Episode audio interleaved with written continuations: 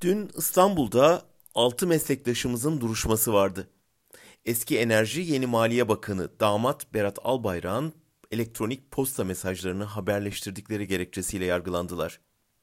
Haklarındaki suçlama örgüt propagandası. Bahse konu örgüt Red Hack.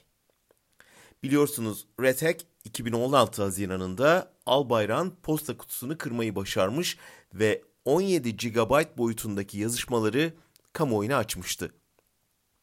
Tabi basının büyük kısmı mailleri yayınlamaya çekindi. Yayınlanan içerik arşivlerden silindi. Sorumlu gazeteciler hemen dava edildi. Bir kısmı hapsedildi. Duruşma iki yıldır sürüyor.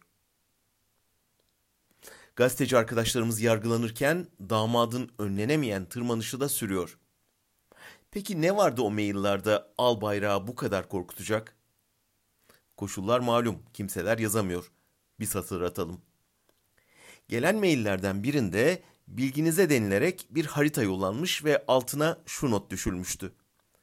Türkiye'den IŞİD'e yapılan silah sevkiyatı ve cihatçıların kullandığı yollar.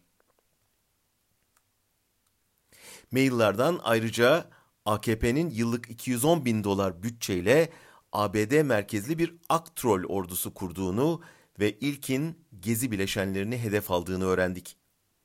Başka? Oy ve ötesi ve çarşı grubu ile ilgili istihbarat çalışması yapılıp al bayrağı sürekli bilgi sunulduğunu, yabancı gazetelere Fenerbahçe şike yaptı diyen ilanların al bayrak tarafından verildiğini, Gazi Mahallesi'ne asker ve polisle topyekün gece baskını yapılması talimatının ABD'deki bir isimden geldiğini, Yiğit Bulut'un Abdullah Gül'ün yeni bir oluşum içinde olduğunu ihbar ettiğini, Aydın Doğan'ın damadı Mehmet Ali Yalçındağ'ın Doğan grubu içinde iktidarın Truva atı gibi çalıştığını, kayınpederini şikayet edip kendisine destek istediğini ve daha yüzlerce kirli ilişkiyi. Şimdilik bunları yapanlar değil, yazanlar yargılanıyor. Sıra yapanlara gelmeyecek mi? Gelecek. Üstelik vakit yaklaştı. Onca korku, bunca baskı ondan.